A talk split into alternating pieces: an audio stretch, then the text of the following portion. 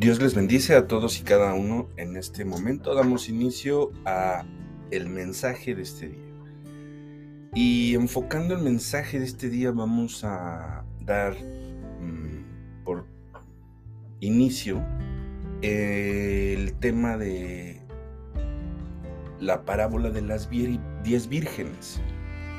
Lo importante es primero que nada solicitar que sea nuestro Dios Todopoderoso a través del Espíritu Santo y que nuestro Señor Jesucristo pueda tener el lugar invitado de honor en este momento, pues cuando la palabra dice que estamos dos o tres reunidos en el nombre de nuestro Señor Jesús, Él ahí va a estar.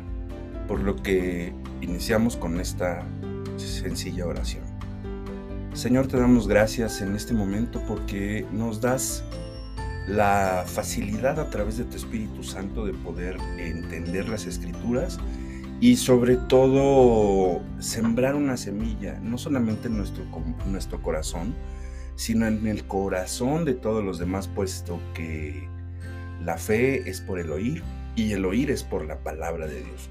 Por eso, Señor, ponemos eh, la voz, ponemos el, el pensamiento, y la estructura de nuestro espíritu para poder comprender a través del tuyo las escrituras y que sobre todo podamos dar un mensaje acertado en estos últimos tiempos. Gracias Señor, eh, te damos en el poderoso nombre de nuestro Señor y Salvador Jesús. Amén. Muy bien hermanos, pues en este, eh, en este episodio vamos a hablar acerca de la parábola de las diez vírgenes. Y esta es una de las más conocidas en nuestro mundo dentro del cristianismo. Esta parábola ha sido objeto de muchas predicaciones y enseñanzas, así como también podrías escuchar algunas posturas o, la definición de algunas de las personas que interactúan en esta historia. La parábola de las diez vírgenes se encuentra exclusivamente en el Evangelio de Mateo. Esta la encuentras en el capítulo 25 a partir del versículo 1 al versículo 13. El Señor Jesucristo presenta a diez mujeres como figura de los creyentes con características diferentes, las cuales son objeto de estudio y reflexión de este mensaje pero sobre todo son un ejemplo muy contundente y específicamente a mí me sorprende cómo se plantea el esquema eh, estadístico porque es un 50% y un 50%, o sea, de, de es, son cinco personas y cinco personas. Entonces, sí realmente aquí es poner, dejarnos pensando que la mitad realmente somos aquellas personas que estamos poniendo aceite, que estamos cuidando, tener la luz necesaria dentro de nuestro alrededor para esperar la venida de nuestro Señor Jesucristo. Creo que ese es el enfoque, pero vamos a ver qué es lo que dice la parábola de las diez vírgenes y cómo explica el reino de los cielos, es decir, que cuando estemos gobernando como cristianos, con, el, con nuestro Señor Jesucristo, se presentan cinco, cinco vírgenes y que de alguna manera están dentro de, logran estar ahí en ese momento y vamos a ver qué momento, por qué y en, en qué periodo tiene que ocurrir. Porque hay cinco vírgenes que se quedan afuera por no haber tenido el aceite que necesitaban para poder iluminar su alrededor. Ahora entonces veamos el contexto de la parábola de las diez vírgenes. Te recomiendo mucho que alrededor de este mensaje o, estos mensajes, porque probablemente puedan ser dos, te recomiendo mucho que también busques en la palabra eh, o, que pues busques también alguna prédica o algún estudio que tengamos acerca de las bodas. Si no lo puedes encontrar, pues dejar tus comentarios o enviarnos un comentario de audio también por ahí. Creo que se puede ya gestionar esta parte. Pero vamos a entrar de lleno al mensaje. La parábola de las diez vírgenes se sitúa, como ya habíamos comentado, en el Evangelio de Mateo, inmediatamente después del sermón escatológico de nuestro Señor Jesús, conocido como el pequeño apocalipsis sinóptico del capítulo 24. Entonces, inmediatamente después de la, de la explicación que da nuestro Señor Jesús acerca de su segunda venida en este capítulo, el Señor presenta dos parábolas. Y estas están planteadas en una locación acerca del reino de los cielos. La parábola de las diez vírgenes y la parábola de los talentos y posteriormente el juicio a las naciones. Sí quiero también hacerte un hincapié bien interesante porque a veces la palabra de Dios no está descrita de forma literal en un contexto cronológico, es decir, que no te dice, ahorita va a suceder esto y mañana esto es lo que tiene que pasar, porque comprendamos algo bien importante.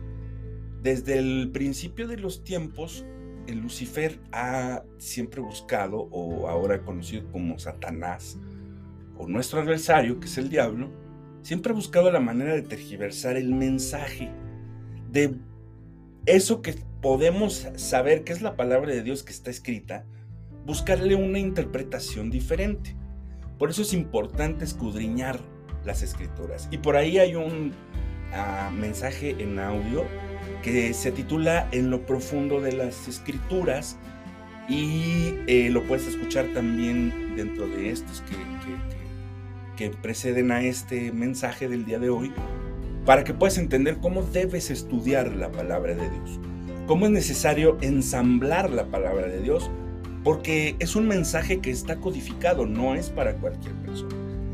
Es por eso que Jesús utilizó en esta parábola la descripción de una típica boda de una pareja judía de esa época.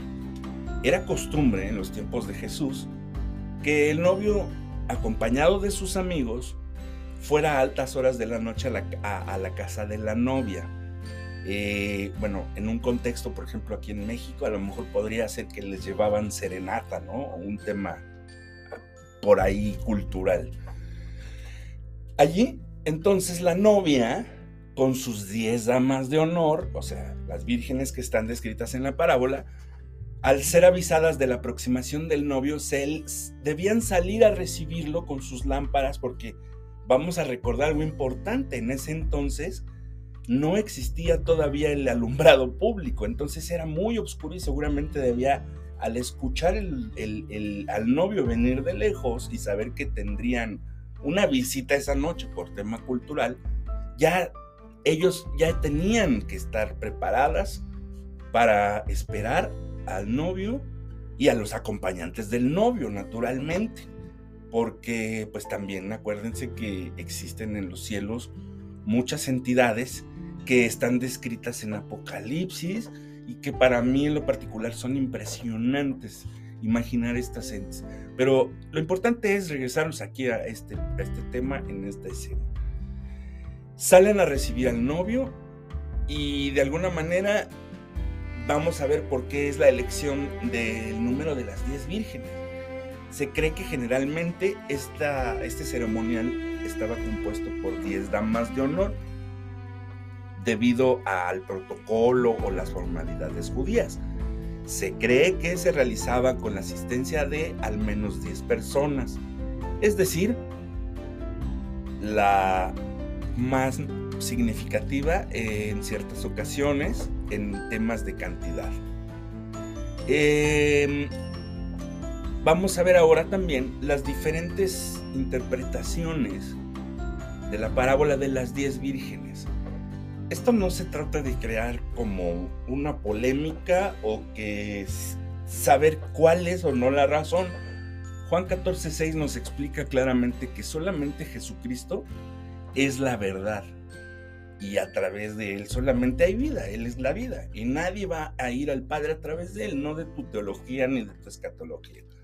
Pero sí es importante entender que a lo largo de los años, los grandes teólogos han aplicado diferentes interpretaciones sobre la parábola de las diez vírgenes.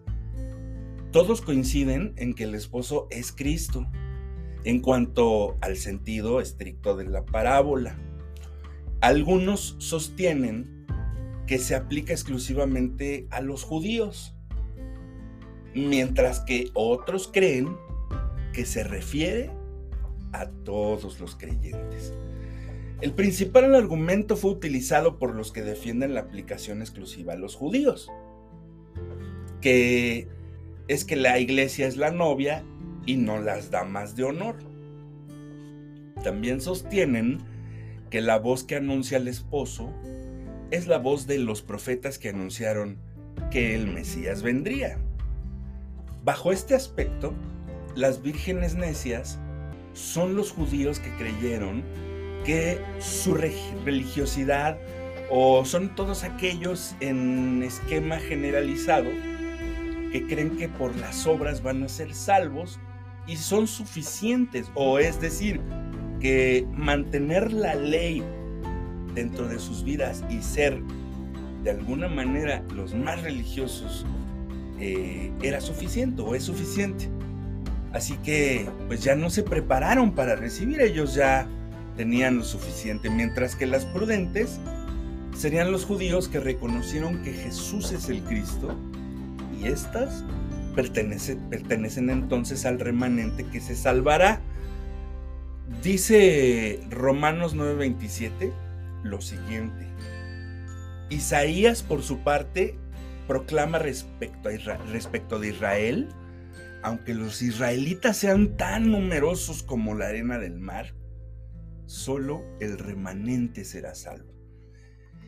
Esta es en la versión nueva, eh, esta es en la nueva versión internacional, perdón. Todavía dentro de la línea que argumentar ser una parábola dirigida al pueblo judío, están los que creen que esta parábola se cumplirá durante el periodo de la gran tribulación, después de un rapto secreto de la iglesia donde habrá ausencia del novio que estará en la boda junto con la novia, que es la iglesia. Sin embargo, no es una de las interpretaciones más aceptadas y no tiene la hermenéutica correctamente aplicada. Entre los que sostienen que la parábola está relacionada a los cristianos, o sea, a la iglesia, hay una amplia variedad de interpretaciones que básicamente discrepan sobre lo que representan los elementos principales de la parábola. También se discute la figura del aceite, que representa el Espíritu Santo, siendo la interpretación más aceptada, pues otros creen que es el amor y otros también creen que es la gracia de Dios, que teóricamente viene siendo algo distinto con el fin de un mismo resultado.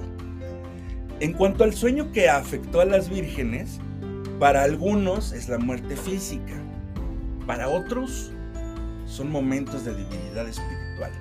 Y a otros, quienes defienden que el sueño representa simplemente el retraso del regreso de Cristo, poniendo a prueba a los que esperan. Esto es lo que significa para ellos. Ahora, ¿qué significa la parábola de las diez vírgenes? Las parábolas del reino de los cielos hablan acerca de la historia de la iglesia y lo que va a acontecer cuando Cristo gobierne y Satanás esté ya de alguna manera vencido. A veces cuando Jesús habla sobre las bodas, se cree que es un periodo, un corto periodo de tiempo. Sí existe de alguna manera en el eh, arrebatamiento o rapto de la iglesia, cuando van a suceder los siete años de la gran tribulación, que probablemente a lo mejor serían siete días, no lo sé, en el, en el cielo o para... En el, aspecto, recuerda que en el aspecto espiritual, un día pueden ser mil años, que es como Dios eh, ve de alguna manera eh, la eternidad definida en el tiempo. Esto lo encuentras en Salmos y lo encuentras en, en, en Segunda de Pedro.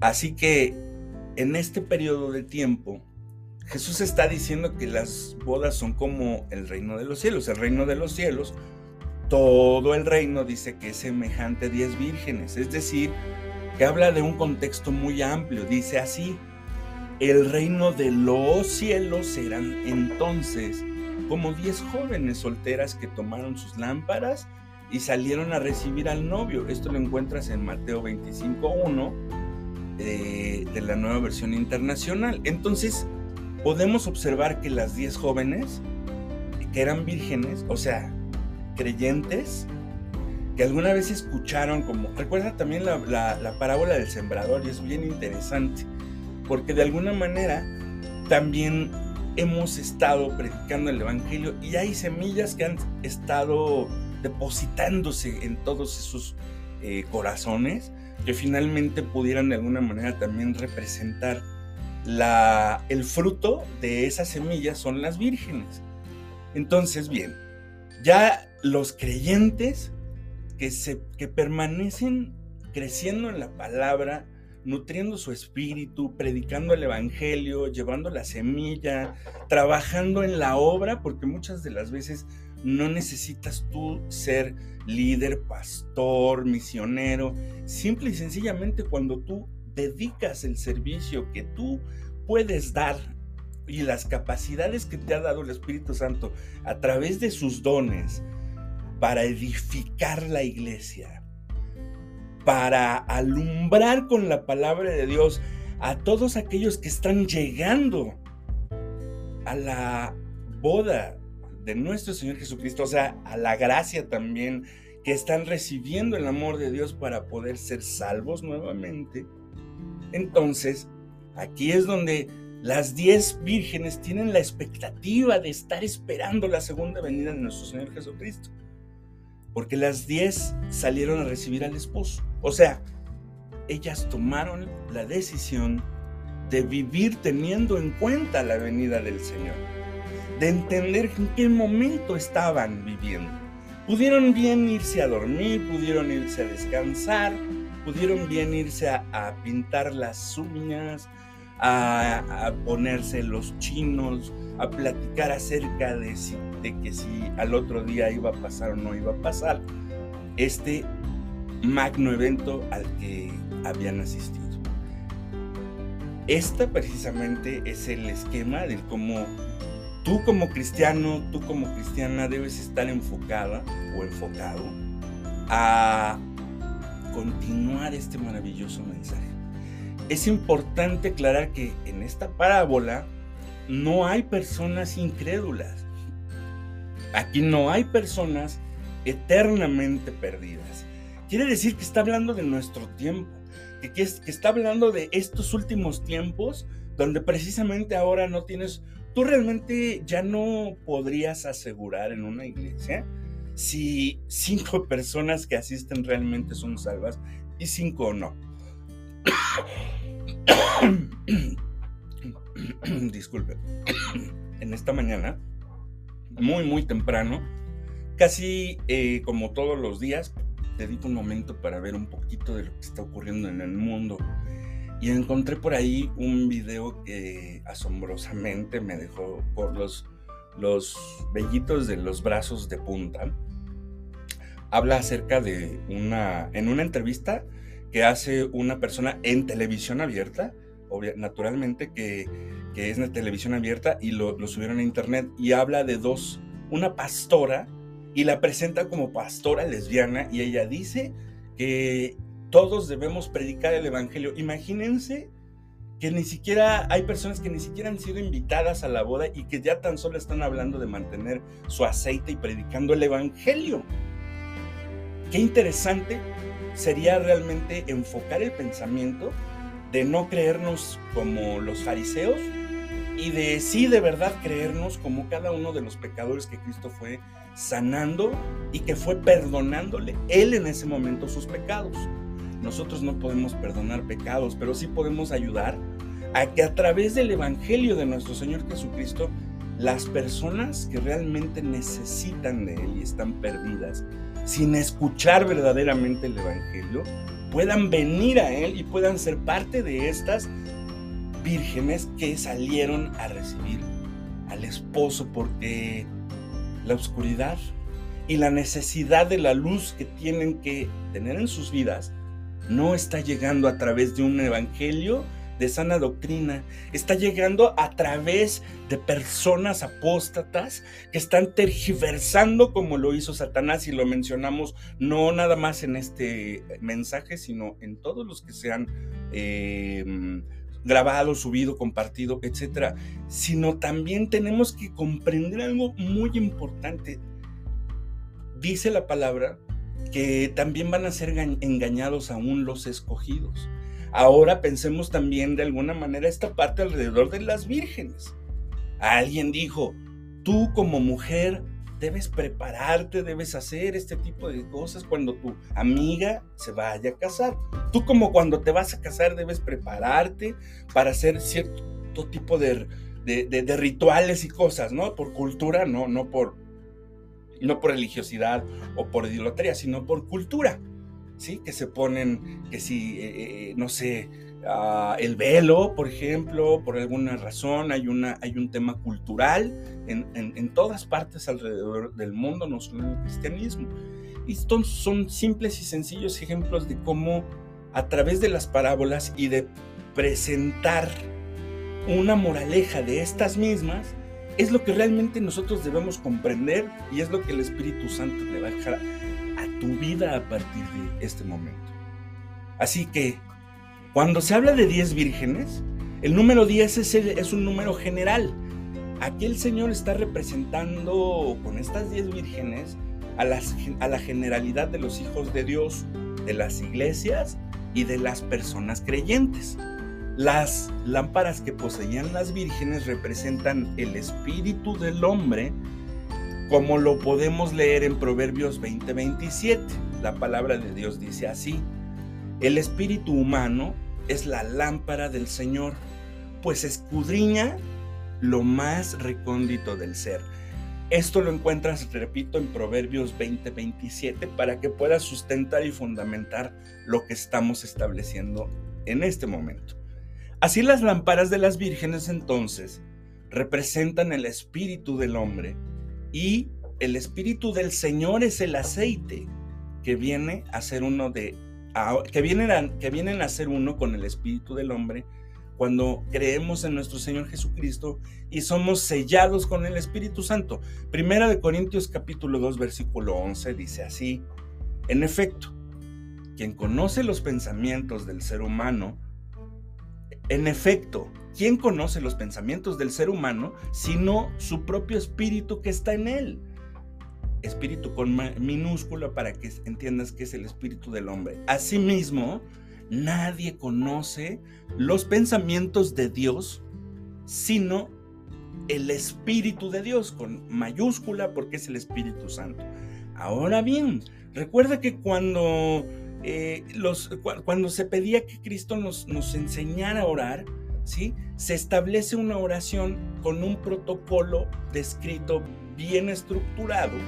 Y también Pablo habla acerca de la oración en espíritu cuando se dice que el espíritu intercede por nosotros con gemidos indecibles y también extendemos que de alguna manera hay ciertos eh, lenguajes, no solamente mundanos carnales, sino también angelicales.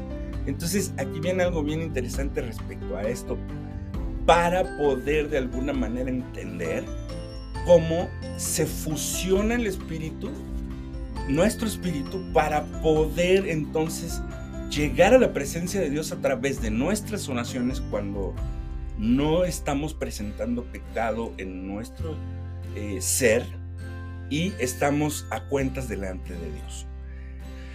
Las vírgenes insensatas, aunque varios intérpretes de las escrituras mencionan las vírgenes insensatas eran incrédulos, la Biblia no declara eso tal cual. Las cinco vírgenes insensatas eran creyentes, pues también tenían aceite, fueron invitadas y estaban ahí en ese momento con sus lámparas, es decir, que en algún momento habían recibido en su espíritu el Espíritu Santo. Sin embargo, estas vírgenes eran insensatas, es decir, que eran personas no estaban en sus cinco sentidos, estaban neceando, que estaban peleándose por internet a ver quién tenía la razón, o que de alguna manera estaban mal interpretando la palabra de Dios. No eran cuidadosas, no examinaban ni escudriñaban bien las escrituras, no planearon a modo o a detalle que debían tener el material suficiente para esperar la venida del novio y de los amigos del novio. Eran entonces personas irresponsables. Estas vírgenes, al igual que las prudentes, se durmieron y siguiendo el contexto acerca de lo dicho por el Señor Jesús en Mateo 24, acerca de su segunda venida, es muy probable también que se durmieron, incluso también pueda significar una muerte física. Pero lo real y lo objetivo de hablar en este contexto, porque estamos en un tema espiritual, es que estaban muertas espiritualmente, que habían contristado al Espíritu Santo y que de alguna manera no tenían ese fervor, ese amor por esperar al novio para la boda. Entonces estas vírgenes al despertar cuando venía el novio, la representación de la segunda venida de Cristo y la resurrección, observaron que no alumbraban lo suficiente porque no tenían aceite en sus vasijas, no estaban preparadas para predicar el Evangelio. Eh, son aquellas personas que dicen, yo no sé suficiente. ¿Cómo voy a levantarme y predicar el Evangelio si no, a mí nadie me ha preparado? Yo no fui así como tú a la iglesia desde que eras niño. Yo siempre he estado en esta religión. Yo no sé realmente, no he leído la palabra ni la he memorizado a ese nivel en que lo has hecho. Ese es el, es el contexto de la forma en donde un pretexto se genera para no hacerse responsable de lo que nuestro Señor Jesucristo nos indicó. Y entonces, aquí el punto es que al querer ir a comprar el aceite, mientras iban, volvió el novio y entrando con las vírgenes prudentes que tenían aceite en sus vasijas, las dejó fuera de las bodas, es decir, fuera del reino de su Señor.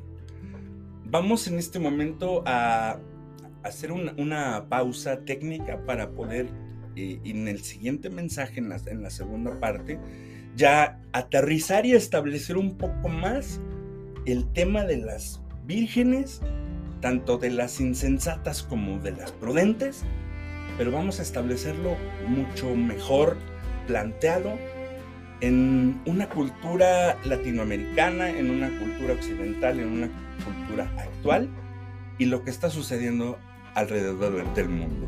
Por eso te invito a que continúes oyendo o escuchando el siguiente capítulo de este podcast. No vamos a terminar en oración, puesto que vamos a desarrollar el tema basado o enfocado en lo que actualmente ocurre alrededor del mundo.